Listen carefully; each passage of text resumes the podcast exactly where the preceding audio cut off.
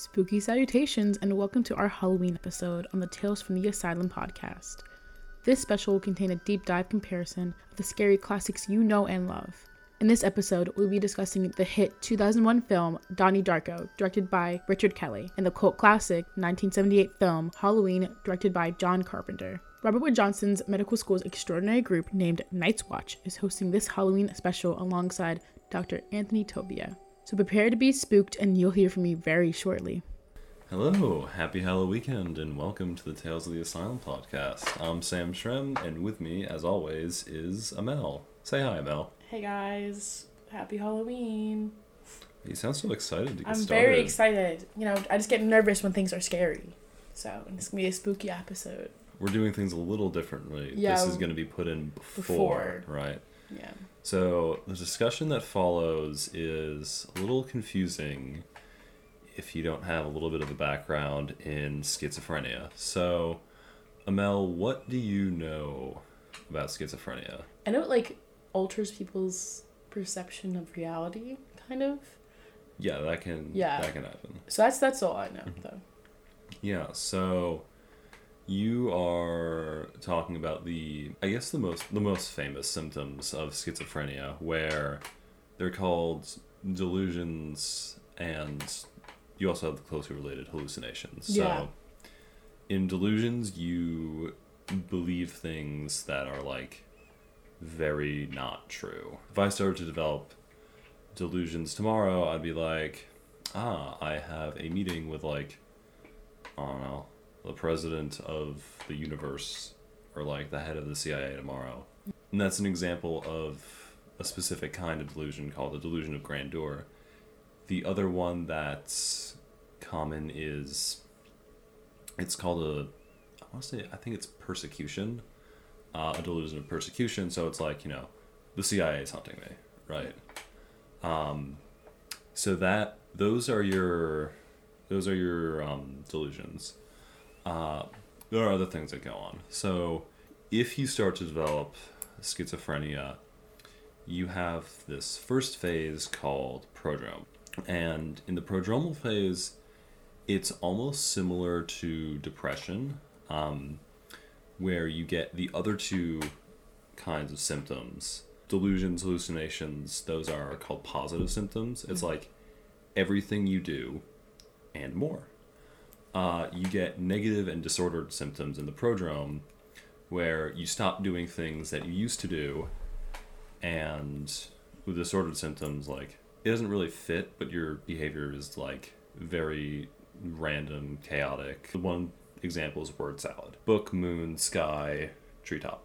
You speak, and like that stuff just comes out. That's like one example. Yeah. In the prodrome, you get negative symptoms and disorganized symptoms. So negative symptoms, you have stuff like blunted affect. So like you like can't really feel your emotions. You have like a lack of pleasure called anhedonia, social withdrawal. You lose like a desire to do things. Your cognition begins to like decline. You can't problem solve as well. Like you have working memory deficits. Once you get to the da-da-da, oh, it is a positive phase. Uh, that's when it becomes clear that it's not depression or anything else because you would probably know it as a psychotic break. And that's when all the positive symptoms, delusions, hallucinations spill forth, and then, like, you're in it now. Eventually, those do go away. You end up in the residual phase. It's like prodrome, but it's not as bad. It's not like getting a cold, right? Mm-hmm. Like, you know, you get a cold and you're sick for a while, then you're really sick, and then you're not as sick, and then it goes away Yeah. uh, with this, like, you know, it's bad, it gets worse, and then it gets not as bad, but then it goes back to the start. And it keeps getting worse every time. It kind of develops early in life, which is a little scary. It has a risk window of like 15 years old to like 23, 25 if you're a guy. Interestingly, in women, it's not as bad. It develops later and it's more marked by those like positive symptoms. Yeah. Those are like those are treatable. The only other thing of note is that it's mostly genetic. Unfortunately, like one of the risk factors is just like being in like a low socioeconomic bracket. Whether it's poor nutrition, high Okay. stress, like We are viewing Donnie Darko through the lens of a psychiatrist, and have step one made a commitment that we believe the film is about a psychotic dissociative process. And as part of that, we are choosing to work from a position of schizophrenia. We've, we've identified the, the five inclusion criteria for schizophrenia and further identified that Donnie Darko does demonstrate at least two, if not three, of those five signs. Specifically, hallucinations, perhaps delusions, as well as a negative symptom, uh, anhedonia, blunted or flat affect. At this point, we further appreciate that this condition is a diagnosis of exclusion, and we have listed five disorders that the American Psychiatric Association mandates that we investigate and rule out in order to rule in schizophrenia. And now we're discussing whether or not there is any evidence to support any of these five other mental disorders. As we have previously named them, they include a substance-induced psychotic disorder, a psychotic disorder that is due to another medical condition, a schizoaffective disorder, a primary mood disorder with psychotic features, or an autism spectrum disorder, or ASD. Mm-hmm. Any evidence? He takes his two prescription medications like right in the beginning, but he takes two pills, so I'm not sure what the medication is bad that needs to two of them. So if we observe Donnie Darko taking medication, and it looks like he takes two separate medications, it is probably reasonable to assume that a prescriber has not diagnosed a substance-induced psychotic disorder, or that due to a medical condition. I mean, the, the antidepressants that are usually prescribed at night, which is uh, Paxil, paroxetine, because it sometimes can be sedating, I guess to be given as two separate pills, it's a high enough dose. Here's a fan. Huh? Here's from the Reddit fan.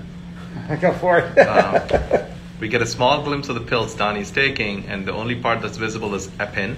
Yeah. oh, okay. uh, So they think it's doxepin, Yep. which can induce hallucinations. All right, so we're thinking doxepin. We're thinking doxepin. Um, all right, which is an older medication. Uh, it's a tricyclic. Uh, you know, when the board asks about a tricyclic, there are three criteria that you need to look at your clinical vignette and ensure are there for you to be uh, able to choose the tricyclic as first-line therapy or your single best answer. Number one, there has to be an indication. That's obvious. However, more than half the time, the indication will not be major depressive disorder. So you have to appreciate that the tricyclics have alternative indications because you're about 60% more likely to have them presented in the clinical vignette. Right? Can you name a tricyclic, whether it's a brand uh, or um, generic, and an indication it has through the FDA that is an alternative to depression? Okay, amitriptyline for migraines. Amitriptyline for migraines, good. The one for OCD is like called Clomipramine. Yeah. Uh, with, with INE, yeah, but clomipramine for OCD, exactly right. Any, any others? Imipramine. Imipramine for nighttime enuresis. I think there's significance to this movie in terms of how real it is as a fictional case of first break psychosis, uh, in that on many occasions, individuals Donnie's age, around 17 years of age, who present with the prodrome to schizophrenia are misdiagnosed as having depression because the prodrome looks like a major depressive episode. Social withdrawal, blunt or flattening of affect. But because of the mistreatment, because of the later diagnosis, the individual at some point, 17, 18, 19, certainly up to 25, then presents with frank psychosis because they're on medications like doxepin and not olanzapine. So prodrome of schizophrenia uh, looks very similar to a major depressive episode and certainly accounts for the significantly high incidence of misdiagnosis or at the very least late diagnosis. And Donnie's being an antidepressant instead of an antipsychotic, for which, which looks to turn out to be the first break psychotic uh, episode of schizophrenia, is, is clinically relevant. She is providing psychotherapy as well, which again would be indicated in someone who's depressed, but not indicated in someone who has schizophrenia or a psychotic disorder. there is one form of psychotherapy that has been empirically proven to improve outcomes in individuals with schizophrenia. And this question comes up all the time on tests, including shelf exams. What is that form of psychotherapy? Is it family therapy? Yeah. Family therapy for schizophrenia, which not only does she not employ, but the way she actually incorporates the family into the treatment planning is horrendous. Anything else with regard to Donnie's condition? He has sleepwalking issues too. He has sleepwalking issues. Yeah, I said movie stars. Right, he Definitely has sleepwalking issues. Um, Again, is, is that, uh, I mean, individuals with schizophrenia, especially the prodrome, uh, again, further supporting why the misdiagnosis often and unfortunately occurs, Can't have sleep disturbance. Um, Now, sleepwalking um, is a parasomnia. That's not an insomnia. Right? So it's a little different. Insomnia is a dyssomnia. Right? Dyssomnia and parasomnia are the two types of sleep-wake disorders. Uh, insomnia, hypersomnia are problems with the sleep architecture, um, the timing of sleep, the timing of the different stages of sleep, where the parasomnia focuses on behaviors around or about the time of sleep, like sleepwalking, sleepwalking disorder. And how do we differentiate sleepwalking disorder from REM sleep behavior disorder? You recall your dreams and REM sleep behaviors. Right. So REM sleep behavior disorder is likely to manifest looking similar to sleepwalking, and maybe that's what's going on here. But the polysomnography will reveal that the individual during REM sleep continue and pathologically has muscle tone. There is an apnea during REM. And because they have sustained muscle tone during REM, and that's pathological, they can actually walk during REM periods. So they will remember for sleepwalking, even though it's not true sleepwalking disorder.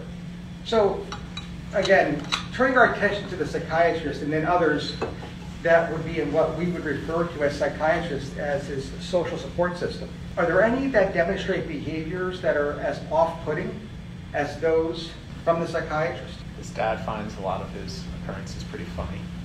Yeah, you know, that one scene in the car when he's actually trying to, uh, if not rationalize, put some kind of a spin on it, um, makes a comment along the lines of, you know, when I was your age, I was kind of a rabble rouser as well. I'm wondering if that actually points to a history of bipolar. Right, and again, it's more of a clinical pearl than it is on your shelf exam, but you should never rule out bipolar upon meeting a person for the first time. Because a manic episode at any point in their past rules them in. And even in a comprehensive 60-minute psychiatric evaluation, you may not get all the information, especially that at or around the time of the patient being 16 or 17 years of age. And they're not disclosing that prior manic episode may simply be because they just don't remember it, where their parents or their cousins or their loved ones, etc., might. So I wonder if that's what we're hearing from the father.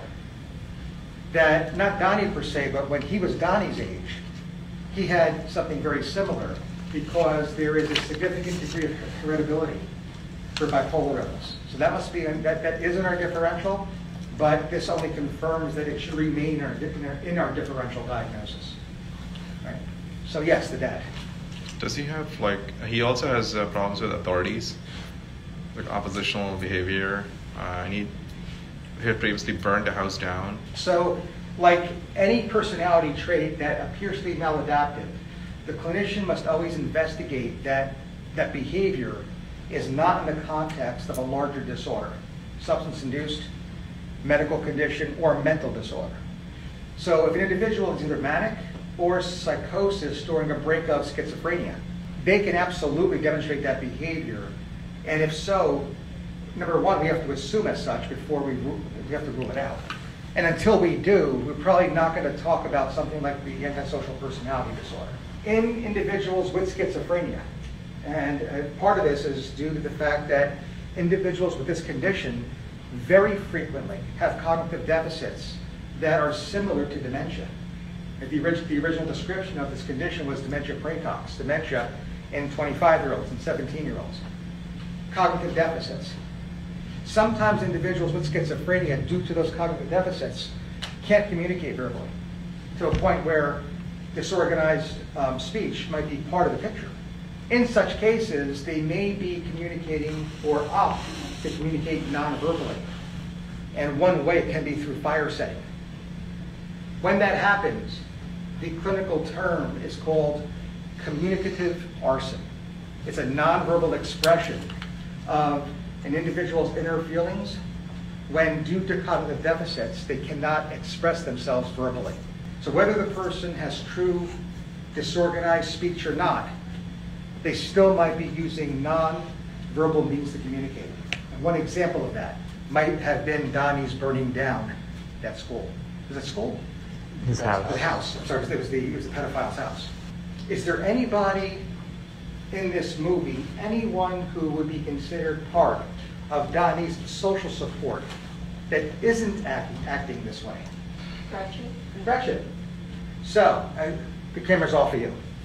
Simple question, you are only allowed to say yes or no. Don't give me another syllable other than yes or no. I'm going to actually go around the room now. right? Yes or no, do you like her? I don't care what you think she has. I don't care about your most likely diagnosis. Do you like Gretchen? Yes or no? Yes. Yes. Yes. Two yeses. Yes. Yes. Yes. Yes. Yes. Yes. Yes. Yes. Yes. Yes.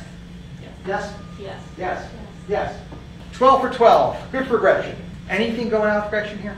Probably has some PTSD. The timing would certainly support PTSD versus acute stress disorder. Seems to be hypervigilant, blunted affect, blunted response, um, negative affirmations about oneself. So yeah, I could see acute stress disorder or post-traumatic stress disorder being in the differential here. Louder. Malingering? One more time. Malingering. Malingering. Now I have to ask the question, we were spending the last 20 plus minutes here talking about Donnie Darko, the character, as a fictional case of first break psychosis ruled out schizophrenia. But might this be stress-induced psychosis because saving the universe is a stress? Right? Again, stress-induced psychosis means that given the level of stress, anyone can become psychotic. And if you read philosophy, written by Roberta Sparrow, she actually gets into that. That people who are now deemed the living receiver will present irrational and look psychotic due to the nature of their mission. Donnie will be supported in this task. He's supported by what we would, we would refer to and have discussed as his social support system. And along, along these lines, we know that there are two types per Roberta Sparrow. That is, there is the manipulated living and manipulated dead.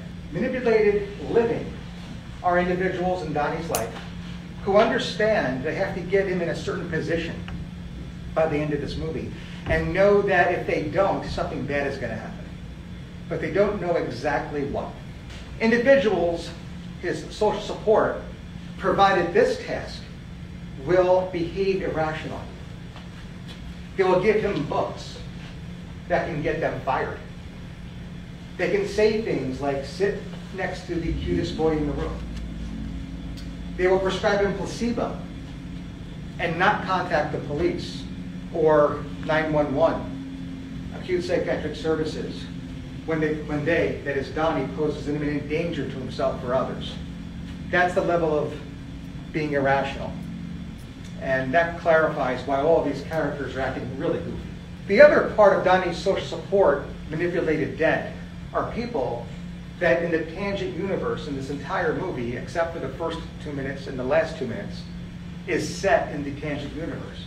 And anyone who dies in the tangent universe becomes manipulated dead. They have the same task, support Donnie to make sure that he sacrifices himself for the universe. But they have full clarity of what's going on. That, of course, includes Frank, our lovable bunny. And many people, upon reading philosophy and understanding Frank was manipulated dead, get it. And they have no problem with that. They're like, oh, I I knew that guy was bad news. But then there's another character that dies in the tangent universe. Who is it? Gretchen. Gretchen. And that's when you discover that everything that Gretchen does and that everything that Gretchen says throughout the entire movie is a lie. It has one objective, to make sure Donnie dies. She never liked him. Her father's not back in town. And quite frankly, never abused her in the first place. She wasn't sleeping in that theater. None of that is true. we'll end it there. So he talks about Donnie's like social support, and they categori- categorized into living and dead, but they're both trying to like manipulate Donnie. And I find this just interesting in the context of schizophrenia because there's actually a thing in schizophrenia where it's really kind of common sense if you think about it. They call it expressed emotion. Literally, all that means is like if you are family of someone with schizophrenia and they're trying to recover, and you express like intrusive or negative attitudes like towards them, uh, they don't recover as well. And I think there's another thing that like most people don't know about. There are two forms of like so PTSD is one. The other is called acute stress disorder, and it's like it is not well known. Um, I don't know if it's more common to develop one or the other. Uh, but in PTSD, you actually have like delayed delayed onset. Um, we're gonna pretend like I know this off the top of my head. This class was so annoying. What class is it? This is my abnormal psych book from a long time ago. Um, I had to know like all of this. God. I think I have a friend taking random normal psych. Or that took it. Question mark. Mm, it's literally like there is only one difference between these two, and it is when the bad stuff starts happening and when it maybe stops. Mm-hmm. Should I pause? Mm, I mean, if you want to. I just gotta squeak the chair while I talk to the editor. No. So, the difference between the two is that acute stress disorder happens the first like four weeks, right? Yep. Things start, they don't necessarily end in four weeks, but generally you will end sooner than someone with PTSD. With that, we obviously don't feel great after a traumatic event, but you don't start to show the signs of like, you know, hypervigilance, irritability, insomnia. That doesn't start until like a month after. Hmm. That's PTSD and it is long it is it's like much longer lasting. yeah. For the next part of this episode, we will be discussing Halloween, directed by John Carpenter. Just a quick disclaimer, we're focusing on a six-year-old child with regard to what happened. Um, And much as childhood illnesses should be part of this conversation, given my background, we're probably not going to be able to delve into conditions like conduct disorder, oppositional defiant disorder, or perhaps even ADHD. So they're kind of off the table for the next 30 minutes. Uh, But nonetheless, we could talk about a six-year-old Michael, we could talk about uh, Michael as an adult. Um, What did you see beyond anger with regard to Michael Myers? he seemed, I think, possessive a little bit. I, I don't know if that's the right word, but persistent. Um, I think it's a large unknown. We don't know why he comes back to Haddonfield. Right? So it might be uh, an element of feeling possessive, because it looks like he's after Laurie.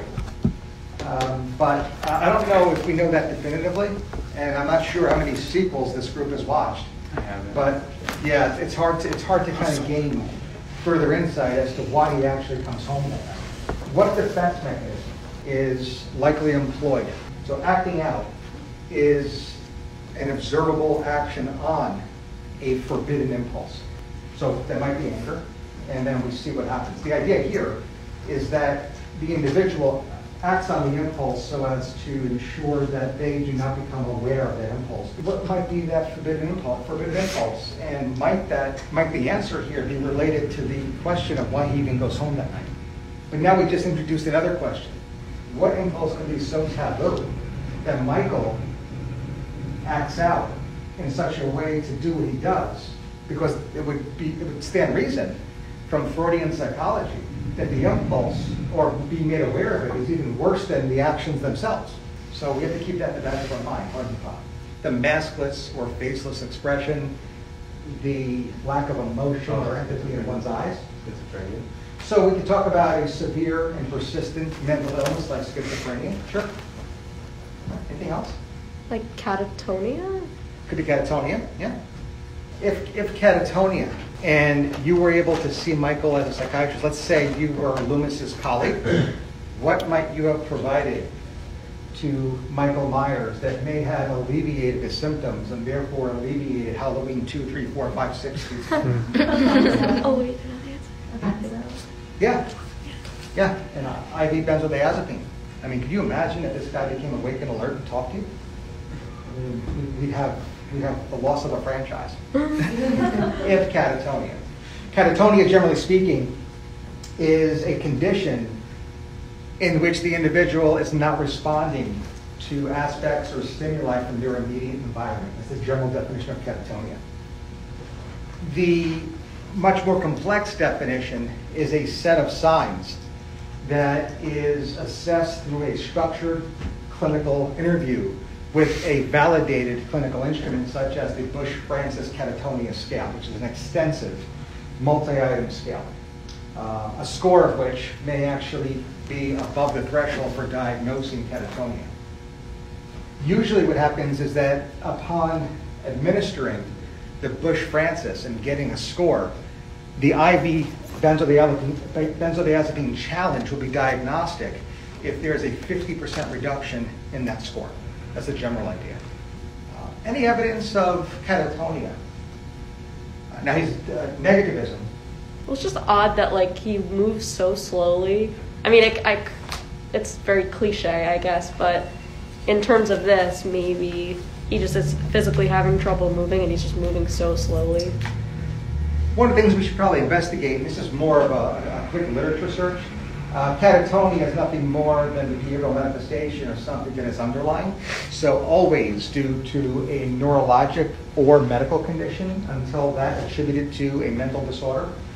For instance, depression, schizophrenia. Now we mentioned schizophrenia already, so that definitely isn't a differential. But like in any evaluation of schizophrenia, the clinician must investigate and rule out uh, other potential medical causes or that due to a substance. So if we also think that catatonia would be in the differential, and we think he does demonstrate at least two of those signs, then I think we need to investigate the potential medical or neurological causes of catatonia and maybe discover what ails Michael Myers. There's so many sexual undertones in this movie. Like, I, I feel like it was like anytime someone was engaging in like a sexual act or something, that was when he struck. And then the whole trope about how um, the one who was more reserved and like virginal, she was the one that was saved, basically. I, I think uh, originates from the babysitter motif, right? I mean, Oh, it's- yeah, right, yeah. Whether it's uh, camp counselors babysitting a young Jason Voorhees, um, whether it's uh, when a stranger calls, the babysitter motif is that if you are put in the position of being responsible for children, uh, do not shirk the responsibility, and certainly don't have sex, because you will not end this movie alive. Right? So again, it's a pro-social warning with regard to the rules of horror and really the rules of the superego. Uh, and Judith Myers, you know, violates that first rule. And she's put in a position of responsibility to babysit not only young Michael Myers, but what we learned in a, in a sequel is that there is another baby, there's another child in that house that we don't see. That's disclosed to be Laura Myers, who, of course, has to change her name because of Michael to Laurie Strode. Another observation from Michael. He's expressionless. He slashes. We think that might be due to acting out. We're really not sure what the, the impulse is. It may or may not be related to Laurie Strode being Laurie Myers, his younger sister. What else can you observe with regard to Michael? He has like voyeuristic behaviors throughout. Yeah, yeah, he's a stalker. Yeah. And because of the overt sexuality in Halloween, um, one of the concerns I would have as a clinician is that his stalking behavior uh, is as a goal uh, for sexual gratification. And if that were the case, uh, what might be the single best diagnosis on a shelf exam? What, like a certain paraphilia, voyeurism, or ex- Yeah. okay. Voyeurism or voyeuristic disorder. Voyeurism is the behavior. Voyeuristic disorder is when the behavior is clinically significant. Uh, voyeuristic disorder then is the mental disorder, right? That again is hallmarked or defined through clinical significance, clinically significant distress or impairment to self or others as a result of the abnormal behavior called voyeurism. So there's certainly elements of that. When you enter into one of those rooms in APS and through a one-hour psych eval, the individual named Michael doesn't say anything to you. You know you're not going to simply leave the room because your attending just the past hour said, as part of your residency training, you will sit and you will experience silence. Since 1978, has John Carpenter or any subsequent producer, director, ever given us an indication of an underlying medical cause for Michael's not speaking? Never. So what clinical term, specifically mental status exam term, will we use instead of the clinical diagnosis of aphonia? Nonverbal, that would be correct. Mute. Mute. mutism. So we think that Michael demonstrates mutism after you do sit with him, whether it's for one minute or one hour, you call your attending on call and discuss your clinical findings and decide to use the word mute or mutism in explaining, describing Michael's not talking. Every single condition, including that which explains the behavior we're observing, has both psychological and somatic components to it, period, so it must be psychosomatic. Michael Myers is struggling with a psychogenic illness. Psychogenic illness is nothing more than the psychosomatic illness for which you can't find out what is somatically going on. Hence, psychological factors, therefore, must be deemed to be central by default. That's when we incorporate the term psychogenic. There are four major illnesses in a differential diagnosis with regard to psychogenic disorders. Conversion disorder is one.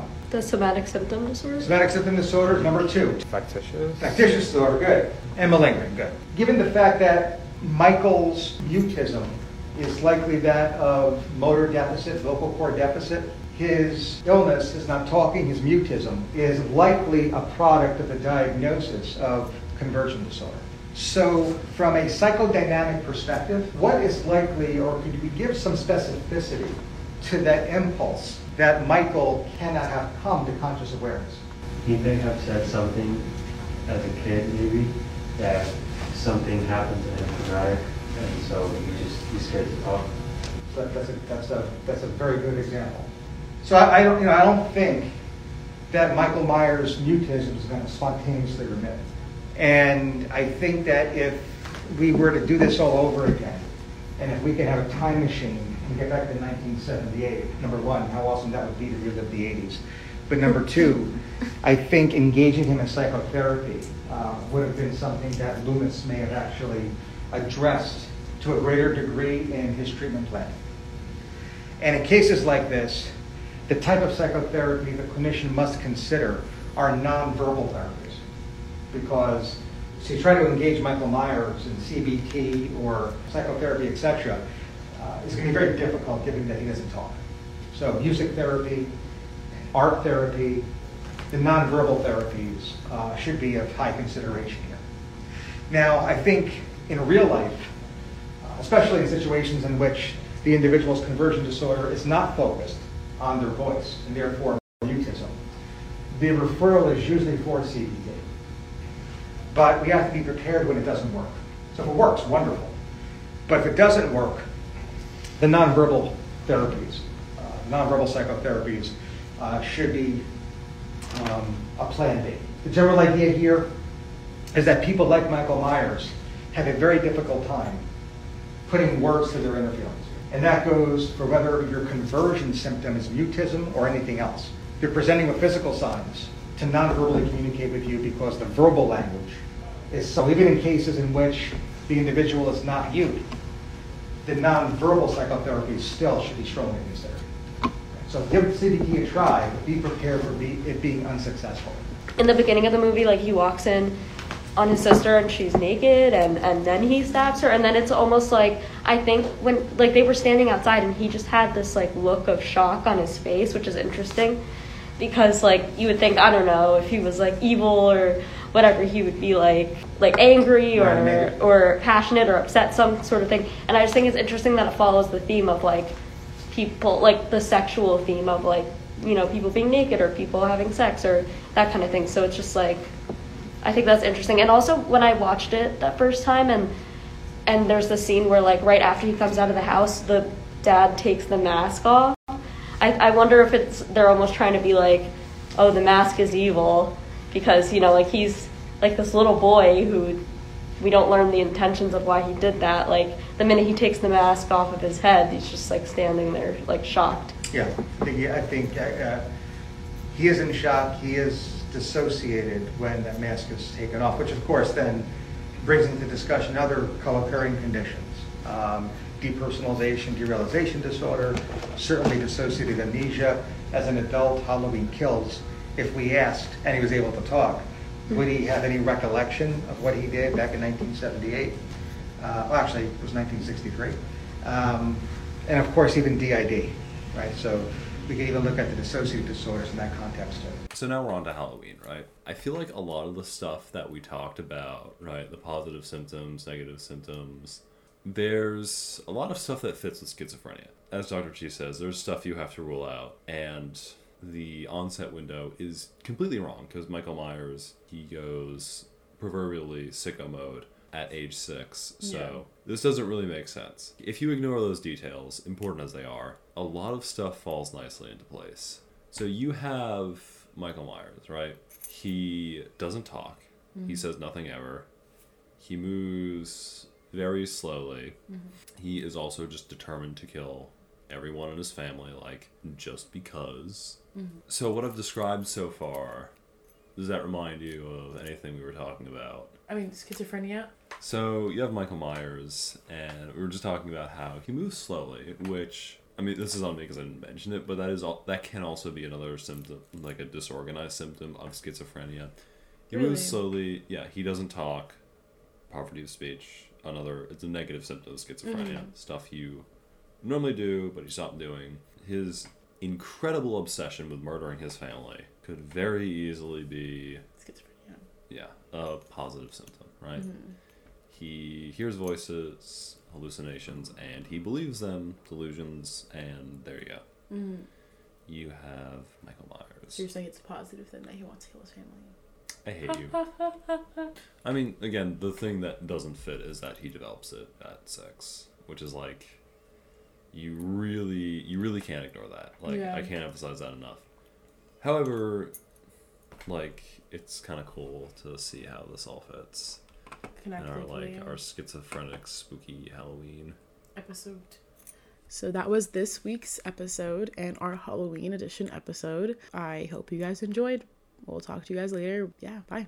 This episode of Tales from the Asylum was written by Dr. Anthony Tobia and produced by me, Amal Essa, with research done by students and trainees at Rutgers Robert Wood Johnson's Medical School. The commentary in this episode starred Sam Shrem, our podcast intern. Tales is just one of our courses that sits at the intersection of behavioral medicine and pop culture. You can learn more about Tales and the rest of our curricula on our website, wickedknights.com and YouTube channel Wicked Knights. Be sure to receive notifications about our upcoming events. Just search for us on Twitter and Instagram and click that follow button.